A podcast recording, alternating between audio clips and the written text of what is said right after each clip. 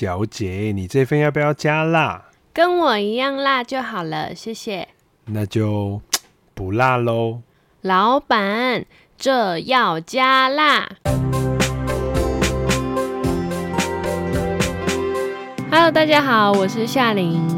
Hello，大家好，我是 Andre。Andre，Andre，中秋节刚过，你有没有烤肉啊？烤肉那是一定要烤的，不论什么时候都要烤啊。这个中秋节是国民烤肉节，不烤个肉都对不太起自己。那话说，夏琳，你有跟朋友就去烤肉吗？当然有啊！你都说是国民烤肉节了，我怎么可能会错过呢？哎，那夏琳，你要分享一下你们工程师群组烤肉的时候都吃什么好料的吗？肯定是有和牛大闸蟹的吧？嗯，这个不太好说哎。因为我不是负责烤肉的那一个，所以我也不知道烤了什么吗？哎，那你不是负责烤肉，那不然你负责什么？当然是当烤肉吉祥物啊！你知道什么是烤肉吉祥物吗？烤肉吉祥物负责吸灰的吗？还是负责加煤炭的？当然是负责吃的。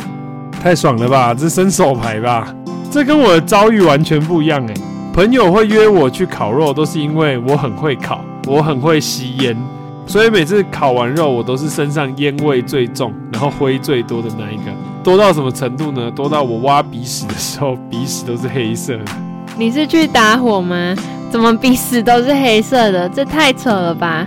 为什么鼻屎会是黑色？因为那个碳呢、本身在燃烧的时候，就会有那种燃烧不完全的碳粒，随着黑烟飘起来。所以吃的烤肉呢特别香，因为都在吃木炭的味道哦。那说了这些干话呢，其实只是要引出我们今天的主题哦。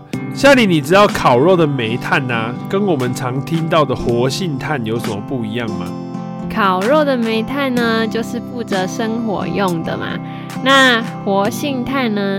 大概我想应该就是像我们的过滤水里面应该会有的东西，就是负责吸附物质的，或者说在那个水族箱里面总是会有一些活性炭的装置，然后帮忙吸附水中杂质。夏琳讲到一个重点哦，活性炭的最大的功能就是拿来吸附杂质哦。那夏琳，你有没有想过，哎，一样是碳，为什么烤肉用的煤炭啊，黑到可以在地上写字？我如果把煤炭丢进你的水里面，你可能不会敢喝。那为什么通过活性炭滤芯出来的水不会是黑色的？夏琳，你知道为什么吗？因为分子结构不一样吗？其实活性炭啊，跟我们常见的煤炭最大的不同就是，活性炭它本身呢是有非常多的孔洞的。简单来说呢，每一个活性炭的表面呢都非常的凹凸不平。有很多的孔洞啊，还有不一样的凹槽。那这些凹槽呢、孔洞呢，就可以很好的形成一个空间哦，就很像咒术师的领域一样展开哦。然后进入那个领域的人就再也出不来了。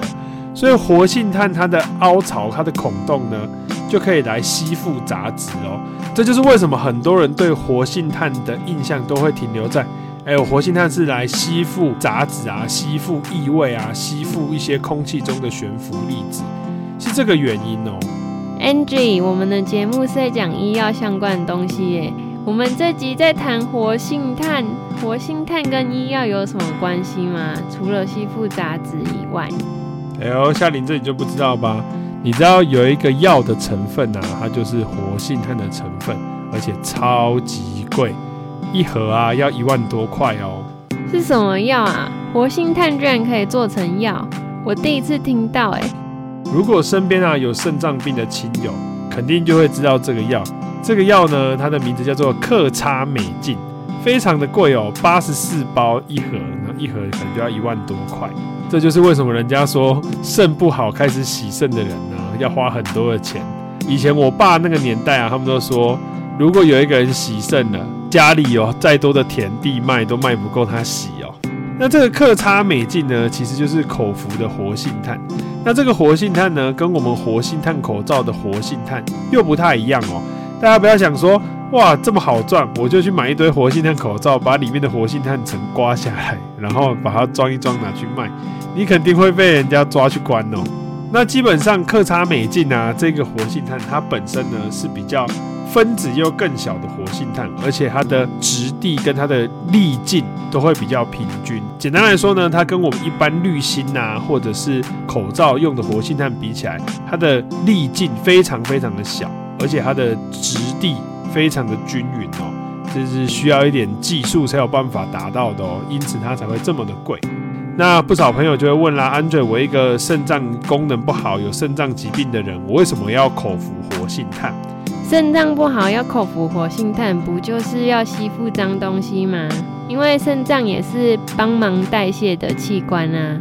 夏琳讲到一个很核心的观念哦，因为肾脏是帮我们代谢废物的器官，所以你肾脏不好，代表你体内有很多废物。简单来说呢，体内就像一个大型的垃圾堆哦。就是堆了一堆垃圾，找不到地方排。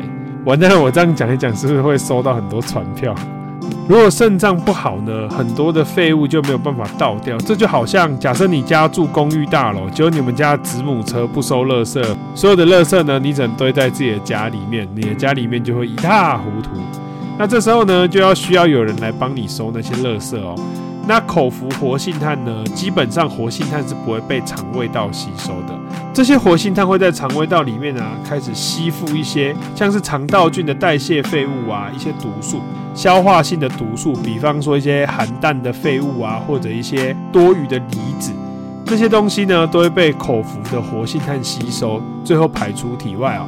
简单来说呢，就是有一个人在你们家子母车不收垃圾的时候，跑来你家说：“你家有垃圾吗？要给我一点吗？”然后顺手把你家的垃圾拿去丢，大概是这个概念。这样很方便呢，要不是这药太贵的话，不然我相信大部分人都会很需要这个的。不知道活性炭可不可以顺便吸附油脂啊？就是不要让我们的油脂吸收太多。不要让油脂吸收太多呢，其实有很多的方法。不少减肥药的成分呢、就是要降低油脂的吸收哦。这个故事呢，如果夏琳有减肥的需求，我们下期节目再来谈。那讲到活性炭呢，并不是每一个人都适合吃活性炭哦。如果呢，你有便秘的倾向啊，或者是肝脏比较不好、有肝疾病的人，或是啊消化道比较敏感、有溃疡问题的人，其实都不太适合吃口服的活性炭哦。那如果真的有需要口服活性炭常备的话，还有一个情形很容易用到哦，就是有一些人可能吃了不干净的食物啊，或者是腐败的食物、急性细菌型的肠胃炎。其实吃口服活性炭会好快一点点，但是因为它毕竟太贵了，所以大家还是要三思一下哦。钱买不到快乐，但是钱可以买到超级快乐。既然活性炭这么贵啊，那是不是有可能有其他的替代方案啊？毕竟这可不是人人都吃得起的耶。其实药品级的活性炭啊，单价都不低。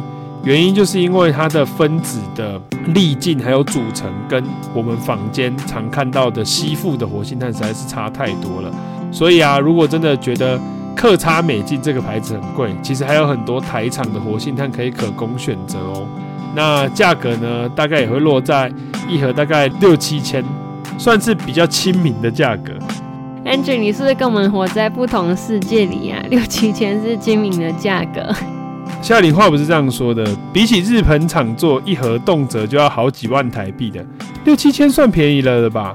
那我们这集到这边就结束喽。如果喜欢我们的 Podcast，可以给我们五星好评。如果还有想知道问题，可以在底下留言告诉我们哦。我是中秋节烤肉都会当吉祥物的夏琳，我是希望有一天六七千对我来说是小钱的 Andre。大家拜拜。